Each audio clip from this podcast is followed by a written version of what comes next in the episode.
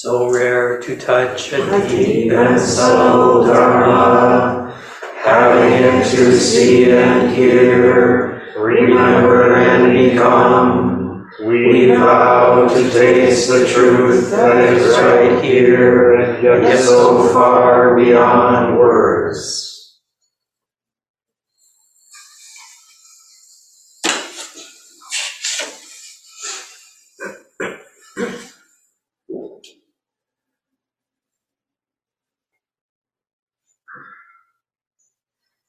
Good morning.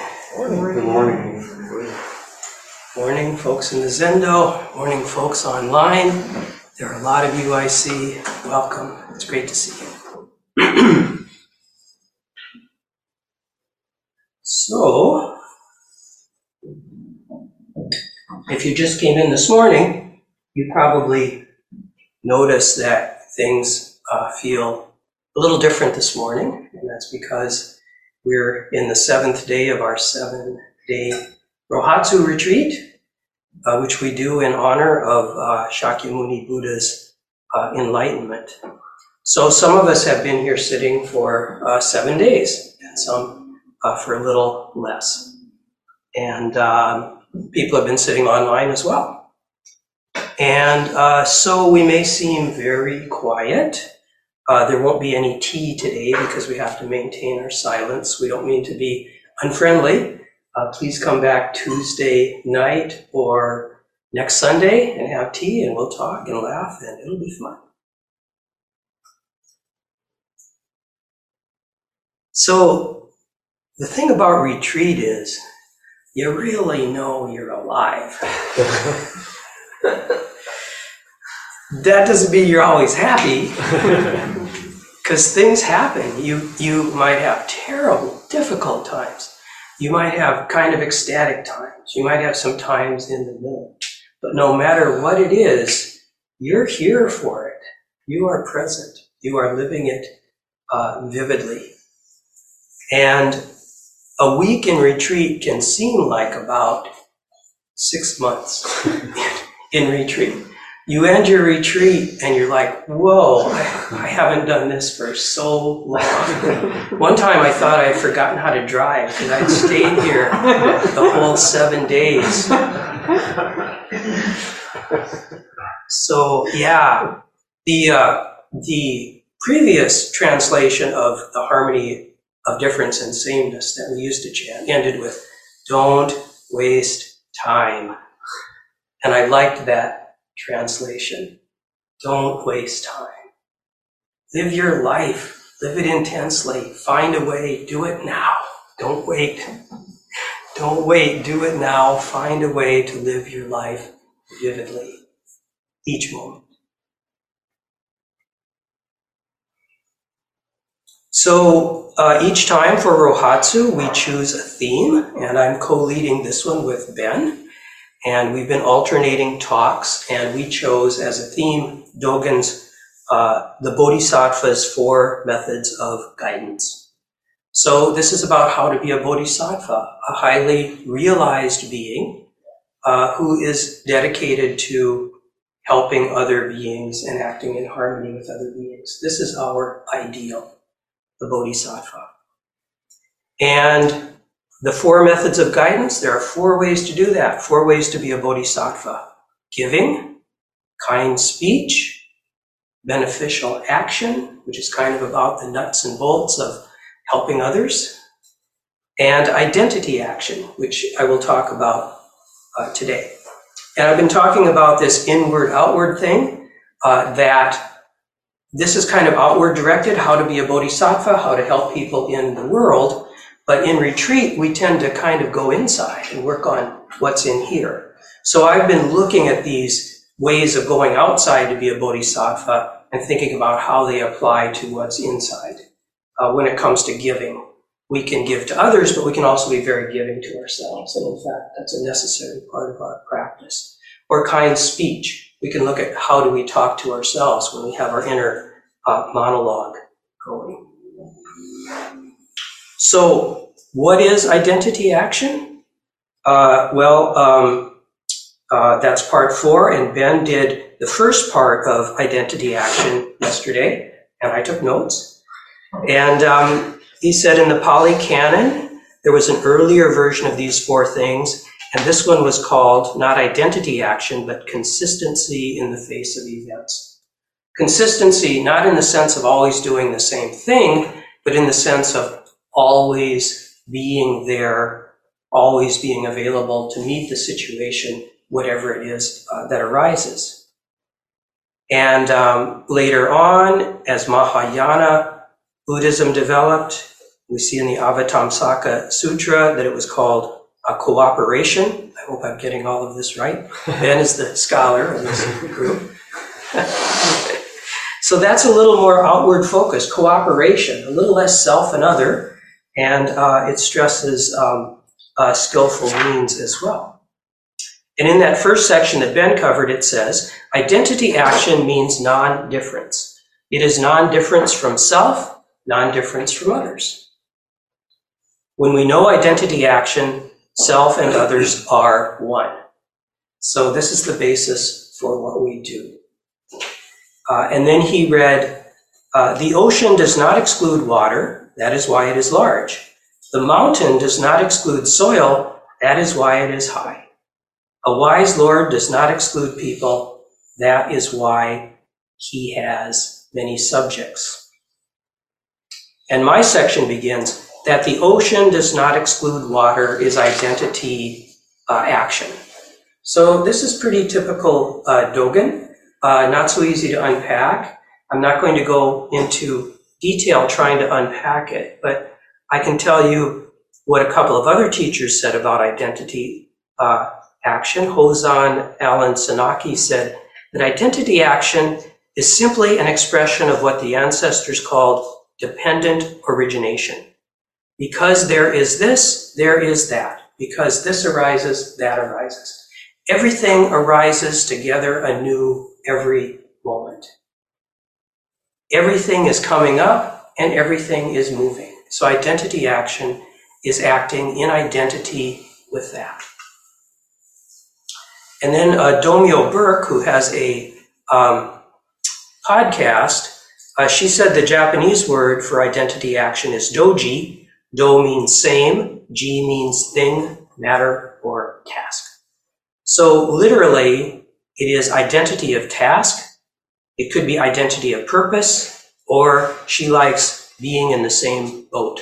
and I could get complicated about why the ocean does not exclude water, but I like her definition. um, and she said, you know, what would it mean for the ocean to exclude water? for the amount, for the mountain to exclude soil, for the Lord to exclude people. Well, if we were the ocean, we might think we're pretty important because we are so vast, and we might think dismissively of the little stream that uh, that opens into us. And we are unimaginably wide and deep. But of course, the ocean is made up of water that flows uh, from all of these little streams or other bodies or from the rain. Water is water and it all flows eventually to the sea, only to rise again in the clouds. It would be ridiculous for an ocean to conceive of itself as separate, as separate from any of its parts. It is made up of water. And yet, this is what we do uh, when we get inflated with self importance. We, uh, we exclude things about ourselves.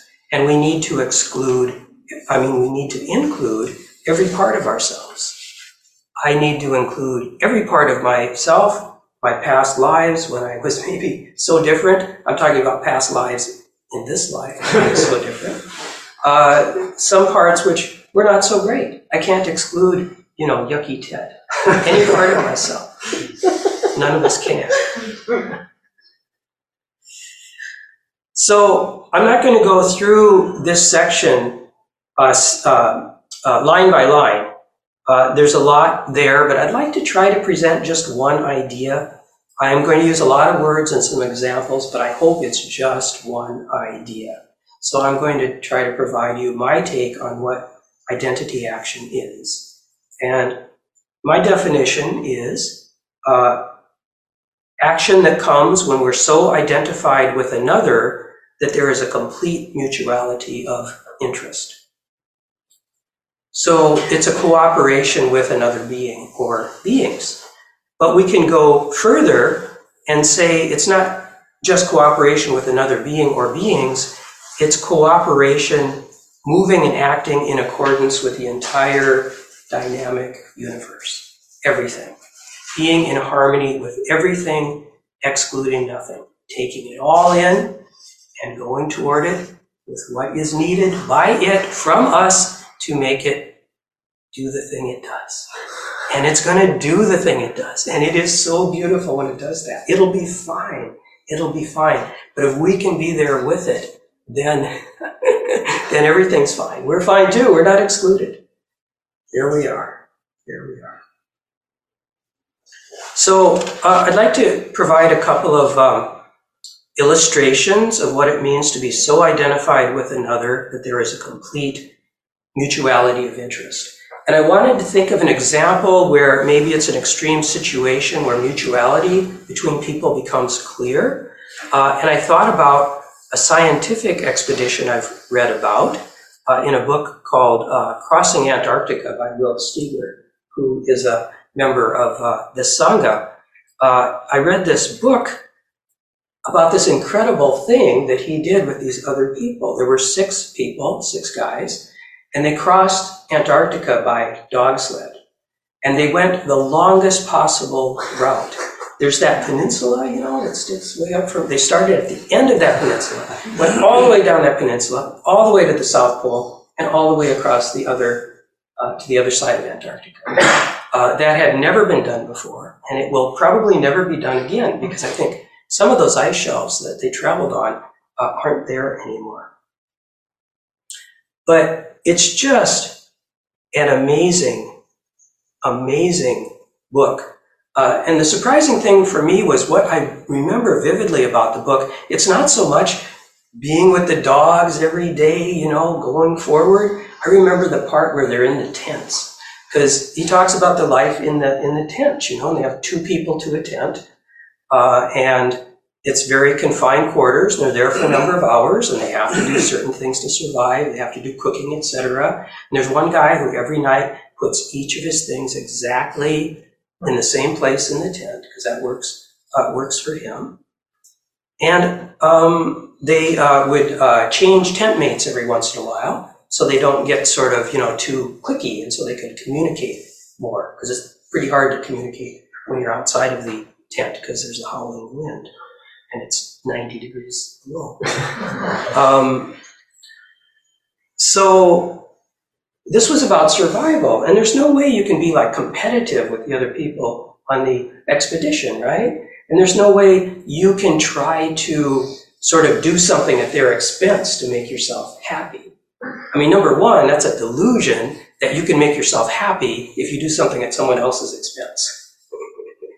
It'll eat at you. You will not be happy. And number two, if you do that and they're damaged, you're damaged too, because you totally depend upon them for the uh, success of the uh, the expedition. If any one person falters, they all falter. So they have to look after the other person as if that is the key to life itself, uh, which it is. And the same goes with the dogs.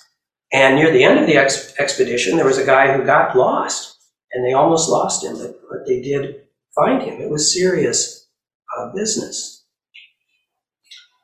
So identity action is like this. Uh, we all really do uh, depend on each other as we live on this planet. And it may not always be so apparent that that's the same kind of relationship that these six guys had in Antarctica uh, but it is. I mean, because there are billions of us. But it's the same thing. We depend on each other uh, in that way. And I wanted to think of another example uh, when I felt total identity with someone else at a time when I needed to act. And kept thinking about it, and I thought of something, but it's not about a person, it's about one of my animal friends. uh, my dog, uh, my dog Gus, that I had for 14 years, I think, uh, he was uh, half uh, Samoyed and half Siberian Husky. And he was a magnificent dog. He was mostly black, but he had white on his ears. He had kind of a white chest, and he had a lot of dignity. And uh, he would do this thing with his voice. Sometimes he would meet people that he liked, and he'd kind of go, "Ooh, oh, oh, ooh, ooh." and it would just astonish people. it was like he was having a conversation. And, uh, you know, we hitchhiked together. This is a long time ago. Uh, when I did construction, uh, we lived together in the back of a truck. I had him in this whole series of, of houses, and he was a he was a great dog. And one time we were camping in the Black Hills, and we were at a campground in a tent, and um, I had left his bowl of dog food with dog food in it outside of the tent. He was in the tent sleeping uh, with me, and uh, during the night I heard like this little crunching out there. And I thought, what could that be? And I go out of the tent and I see what the crunching is. It's this little family of raccoons is eating the dog food. And they're so cute. There's like three little raccoons and they're crunching away at the dog food. And that was so sweet. So I went back in the tent. And the next night, we went to a different uh, campground and we were sleeping. And you would think I would have learned my lesson. you don't leave dog food in the bowl outside the tent. But no, I didn't learn that lesson. I'm, I'm slow. And so I hear the same thing in the middle of the night. And so I get up and I go outside the tent. Oh, what cute animal is this? and I get out there and I think it's a moonlit light night. And I see this flash of white. and you know what that flash of white is? It was not, it was a cute little animal, but it was a skunk. It was a skunk. And I thought, this could be such a disaster. I'm 25 miles from a paved road. How am I going to buy tomato juice and take a tomato juice bath? And how am I going to get home? Gus and I driving home in our in our in our truck, really smelling, because he, the same dog, had once been sprayed by a skunk, and he had to live outside for a month. It was that bad. So I was scared. I was scared. So I go back in the tent, and, and there's Gus, and he's keyed up. You know something's going on. and I know I've got to keep him quiet, because if he starts barking, we're done. So I go over to him and I hold him really close, and I'm like, you know, I know these words, but it's like, Gus, be quiet. You gotta be, quiet. you gotta be quiet. And I can just see him, and he's like, every fiber of his being wants to protect himself from this horrible thing out there. He wants, he wants to bark. He wants to, he wants to shout. But, but there I am, and I can just see his like his mind working and restraining his animal nature, and he gets it, and he stays still. And I felt so connected with him at that moment. You know, we're different species. Uh, our brains work differently. But there we are, united in this incredible need. He doesn't know what's out there, but he knows he needs to be, he needs to be quiet. And our brains aren't totally different. We've got, you know, that part, that part down here, which is kind of the animal nature, kind of the, the lizard brain. Probably Gus and I, that part of our brain's pretty much the same. We were united at least, uh, at least on that level.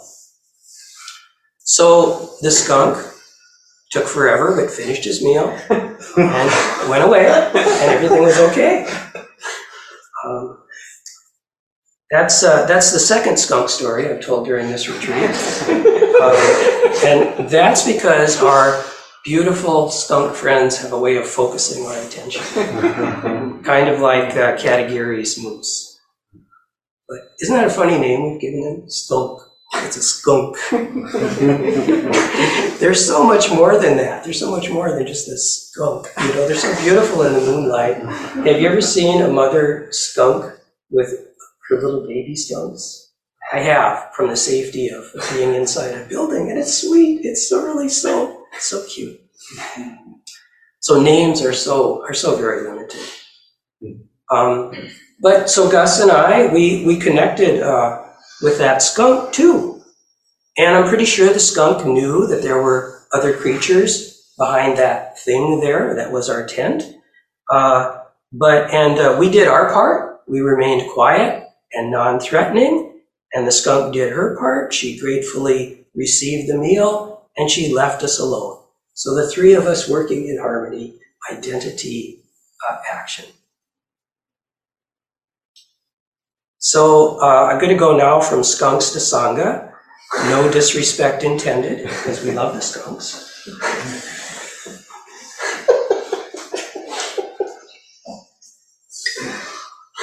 Um, so really, you know, I think the best example of identity action that I could, I could possibly come up with is this retreat.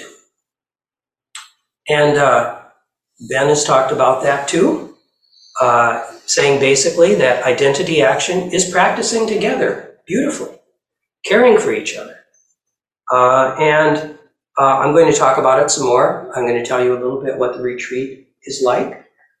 Um, so uh, we go from about 5:45 uh, a.m. to 9 o'clock p.m. So with driving, uh, I live at home. That's a, a 16 to 17 hour a day.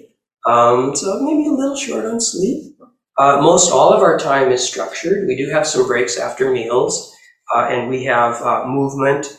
We have a Dharma talk. We have a work period, but our meals are formal, and so it requires uh, a great effort and a lot of work.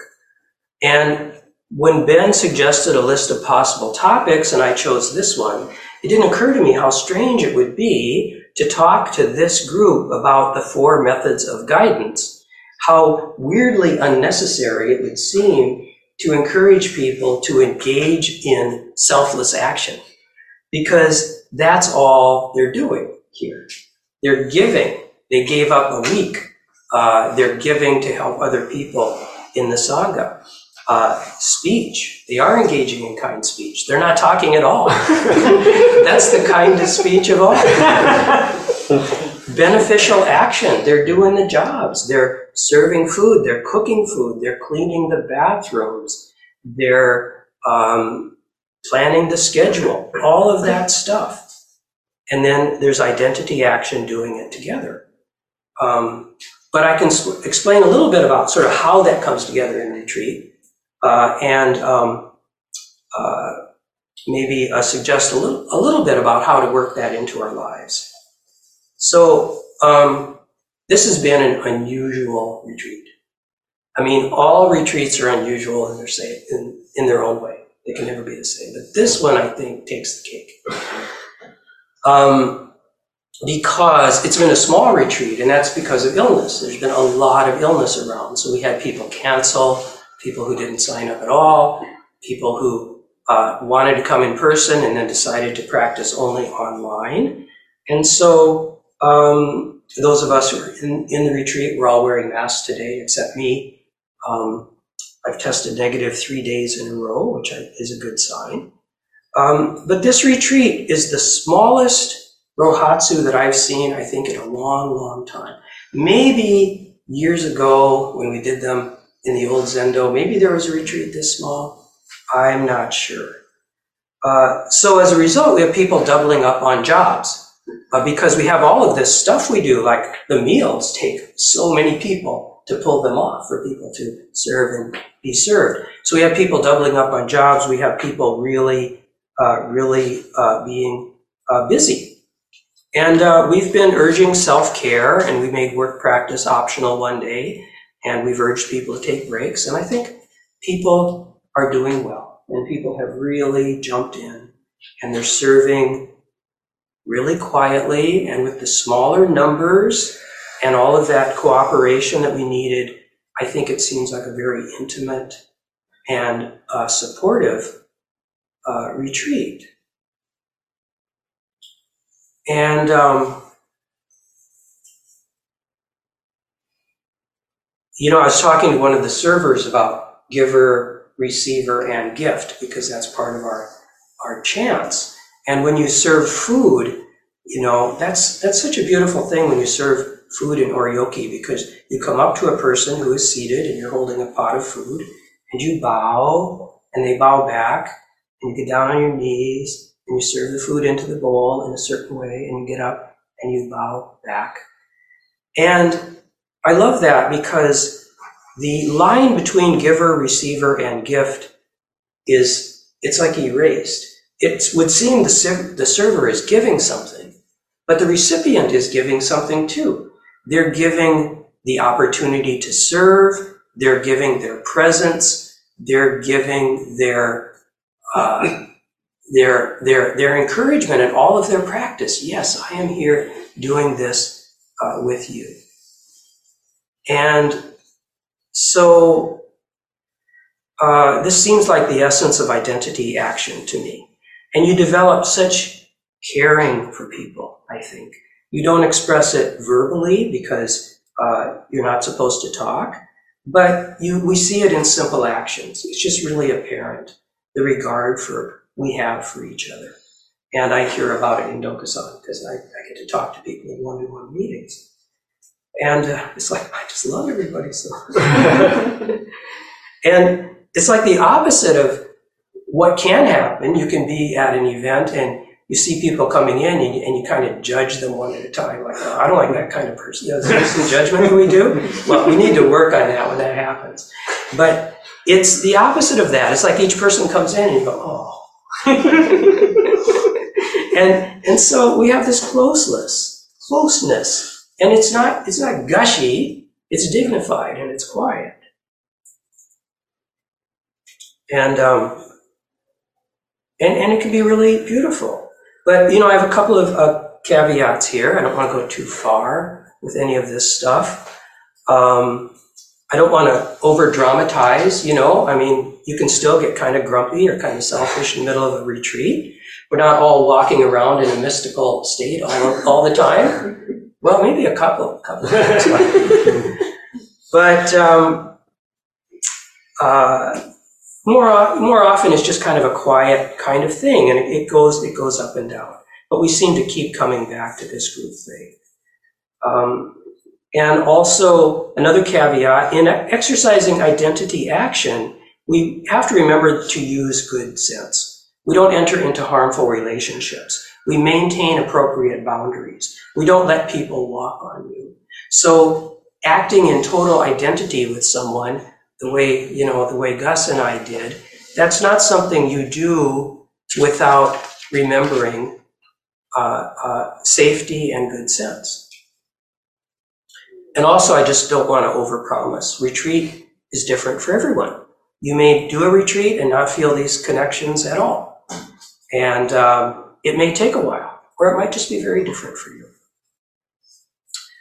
But what it is, this thing that can develop during retreat, uh, and of course in many other settings where we work in harmony with others, that is the identity part of identity action. The boundary between self and other becomes thin. The walls of this vessel we are in become porous. And we can let down our defenses a little bit. We can be vulnerable. We know we're safe. We can let people in. We can not be so quick uh, to judge. We can have a lot of trust. Uh, and then there's the action part of identity action.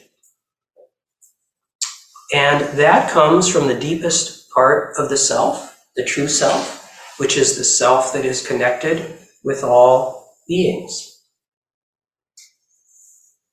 And the porousness comes from the practice because you can become so quiet, so very quiet, and it t- can take a while.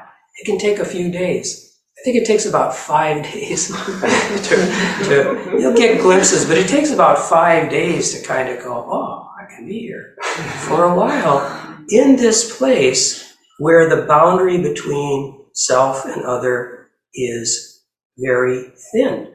And you can begin to see what has always been there, but is quite obscured. And that is just being present without any of the extra stuff. And oh, we've got so much extra stuff, so many ideas about people and things. But when those fade away and it's just the person serving me, we're there with the real person. And I mentioned earlier that I, I, would, I would talk about how to cultivate identity action, and I don't have a list for that, as I often do, because it's pretty simple. Uh, and I think it's just uh, mostly do the practice. It's a natural outcome of devoted practice. Uh, the only thing I would mention is to do uh, do the retreats because it's about moving in harmony with sangha at the retreat. That's not something you can get uh, get from uh, books. It's something you have to experience, and it's a vital part of our um, of our uh, our work. And identity action follows from the practice, and it might just be tiny things you see.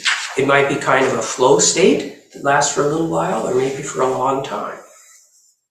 And sometimes identity action follows in very big ways. You may have some kind of a problem or a thing that you've been working with for a long time, and it just seems intractable. It seems like it won't go away. It might seem like a knot, an actual knot somewhere in, in your body or in your mind. And it seems like it will never yield. And you've tried to think your way out of it. You've thought about it in a hundred different ways and a thousand different times, and it will not yield. But what does cause those knots to yield, to open up, is a turning of the heart. And you can't make a turning of the heart happen. And you can't even be sure how it's going to happen. But what you can do is create conditions that invite that quiet and that porousness by living your life deliberately. And that is Buddha's enlightenment, identity action living your life deliberately in such a way that you act in harmony with all beings. So, identity action means that there's a complete identity between the person acting and the person affected by that acting. Giver and receiver are not separate. It also means that there is identity between awakening and action, I think. We might envision a kind of awakening that is total stillness, total stillness, you know, blowing out the candle. And, and that kind of thing appears, I think, in the Pali Canon. But I think nothing is really still. We can't be still. We can only hope to be in motion with everything. So I can accept that we're looking for total stillness here if we define that as stillness within action. Because enlightenment is in the doing. It is not a state. It is a process. It is being. It is being. And there is no being separate from action. There is no repose separate from action. Even repose is dynamic because we're always in motion. Everything arises together each moment, each moment, everything arising all the time. And all we're doing is trying to sync up our motions with it. We don't have to lead it or fight it or figure it out. We gotta just be with it. And usually, you know, we're just flailing around. we're so confused and there's so much going on. And you know, we're looking behind us, we're looking ahead of us, and we don't know what to do.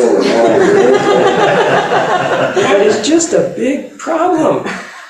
Um, but sometimes, sometimes we settle down, we get the opportunity to settle down, and we're not flailing.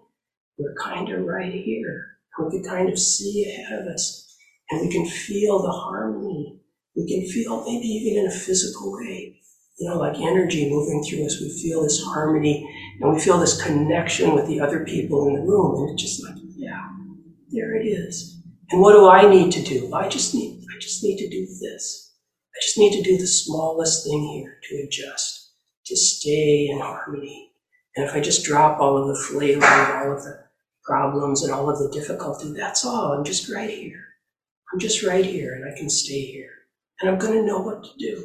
I'm going to know what to do. And you can't mess it up if you stay with it. You can't mess it up.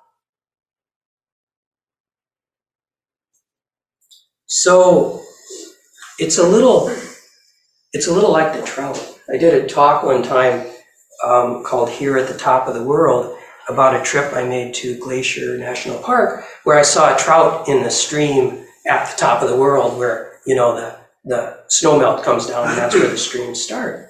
And in this beautiful clear water, I saw several trout and there they are in the water, you know. And they appear to be completely still. They're completely still. It appears because they're not moving down the stream. But of course, the stream is moving. They have to do something in order to remain completely still. So they got their little fins going. They're doing, you know, whatever trout do to kind of stay in the place. And that's all it takes is just that little bit, little bit of motion. They are being dynamic. They are resting in action. And that's what we can do. We can rest in action. And so um, I think a final example um, coming out of the retreat and this morning about identity action is is uh, is speaking. You know, speaking at a retreat. It's kind of a weird situation because people, you know, generally they don't talk. They might talk a little if they need to during work period or in the kitchen or something. But generally people don't talk.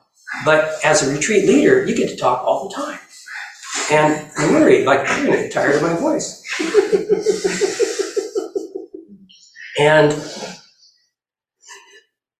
but it's great. It's great because you really feel a connection and you don't feel as strong a sense of self, like, hey, I'm running the retreat, as you might think. Because for one thing, audiences, Zen audiences are very attentive, really attentive. I mean, speakers here in this building are lucky because of the attention they get. Most people don't get this, you know. Sometimes I go occasionally talk to other groups that aren't Zen groups, and and it's it's like weird for me mm-hmm. because it's I'm like, is that person yawning? and I take it personally because I'm very very sensitive to those kinds of things. We are so lucky. So when I speak, you know, you give me this great attentive attentiveness, and that is a great uh, gift for me. And it's not just that. Also, like I draw subject matter. And some of you may have had the experience of hearing me do a talk and thinking, that sure sounds a lot like what we talked about in Dokusan yesterday. And it might, and I don't identify people ever, but I might take a general theme that arises in Dokusan. And this really helps me. I mean, this is a concern that someone has, and we're working it out together. We're developing, developing it together. And I think, oh, that's what's needed in the retreat right now. I don't want a canned talk that I wrote a week ago. I want a talk that comes right out of uh, the retreat. So my talk right now, it's not me really, it's coming from all of you. And the best thing that I can do is to get out of the way and not assert myself, but just kind of channel what is here in this room. And it's my role to do that. But it's not me. The less of me, uh, the better. So um, I've been working with a, a, couple of folks on a project uh, involving um, about leadership, and um, it's uh, it's it's been pretty good um, because I think uh, that is true leadership. If we can see this from a Zen point of view, that is true leadership. Not to try to assert yourself and lead and figure it out, figure out what the group needs and lead them from where they are to this other place, but it's really your job to find what is there and to bring it out. So you can be like the trout, the person in a leadership position, you know. You you might be the head trout today because that's your role, but you're you're maintaining that uh, motion, you're maintaining that great care, you're making little adjustments here and there.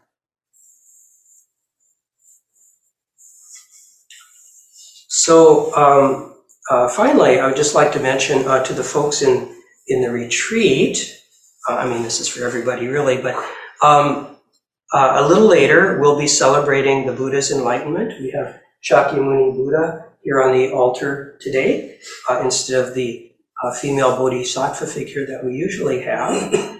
And so we're going to um, do this, uh, do this ceremony.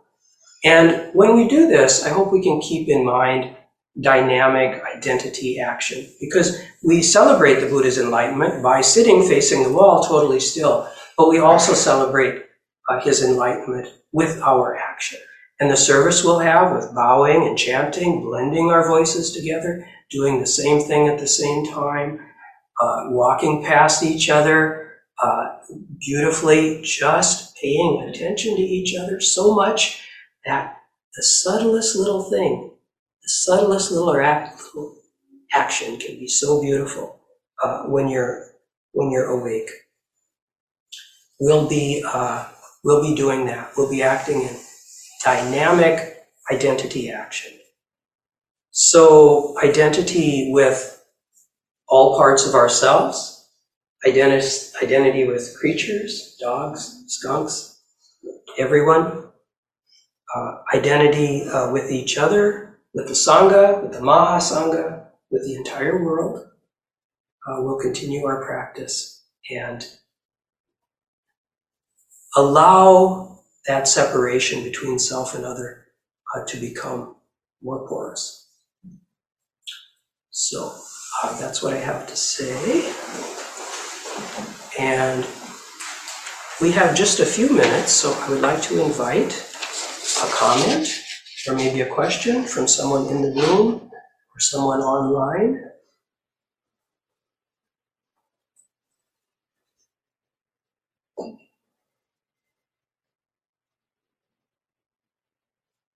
And for folks in the retreat, we haven't been taking questions at the end of our talks because we like to just, you know, keep the container. So, um, Hello, y'all. Can you hear me? yes, Hey, it's Lucian. So I just wanted to say thank you for your Dharma talk. I really enjoyed it. Um, I really missed you guys the week you were all gone for Rohatsu. So it's just really nice to see the Sangha in your face again. So thank you. Thank you. Could you hear that? Just, uh, um, yeah, you really missed us while we were in Rohatsu. Thank you.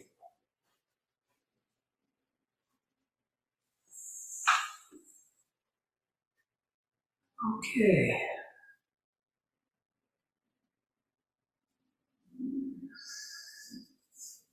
All right. Well, I like the quiet. I think it's a pretty appropriate response. so we'll uh, we'll finish out our day. Folks in the retreat, I urge you to stay in the retreat. We're close to the end, and it's easy to start thinking about what you're going to do when you go home. Try not to do that. We have this wonderful opportunity for a few more hours here. And uh, if we anticipate that stuff too much, it'll be kind of stilted when we get there because we'll have our expectations of what it should be like at home. So just try to really stay in the retreat and just uh, just do the practice. We'll do that all together for a few more hours. And uh, I just I want to express my gratitude to everyone here. It's been really, really uh, extraordinary. Really a beautiful retreat. Uh, really a wonderful practice. Wonderful practice. The sterling's gotten really tight. Not rigid. It's okay to make a mistake, but people are paying attention. It's such a beautiful thing. And um, thanks to everyone who came this morning and everyone online. And I hope you can, you know, maintain some mindfulness today and, and have a really good day. So thank you all.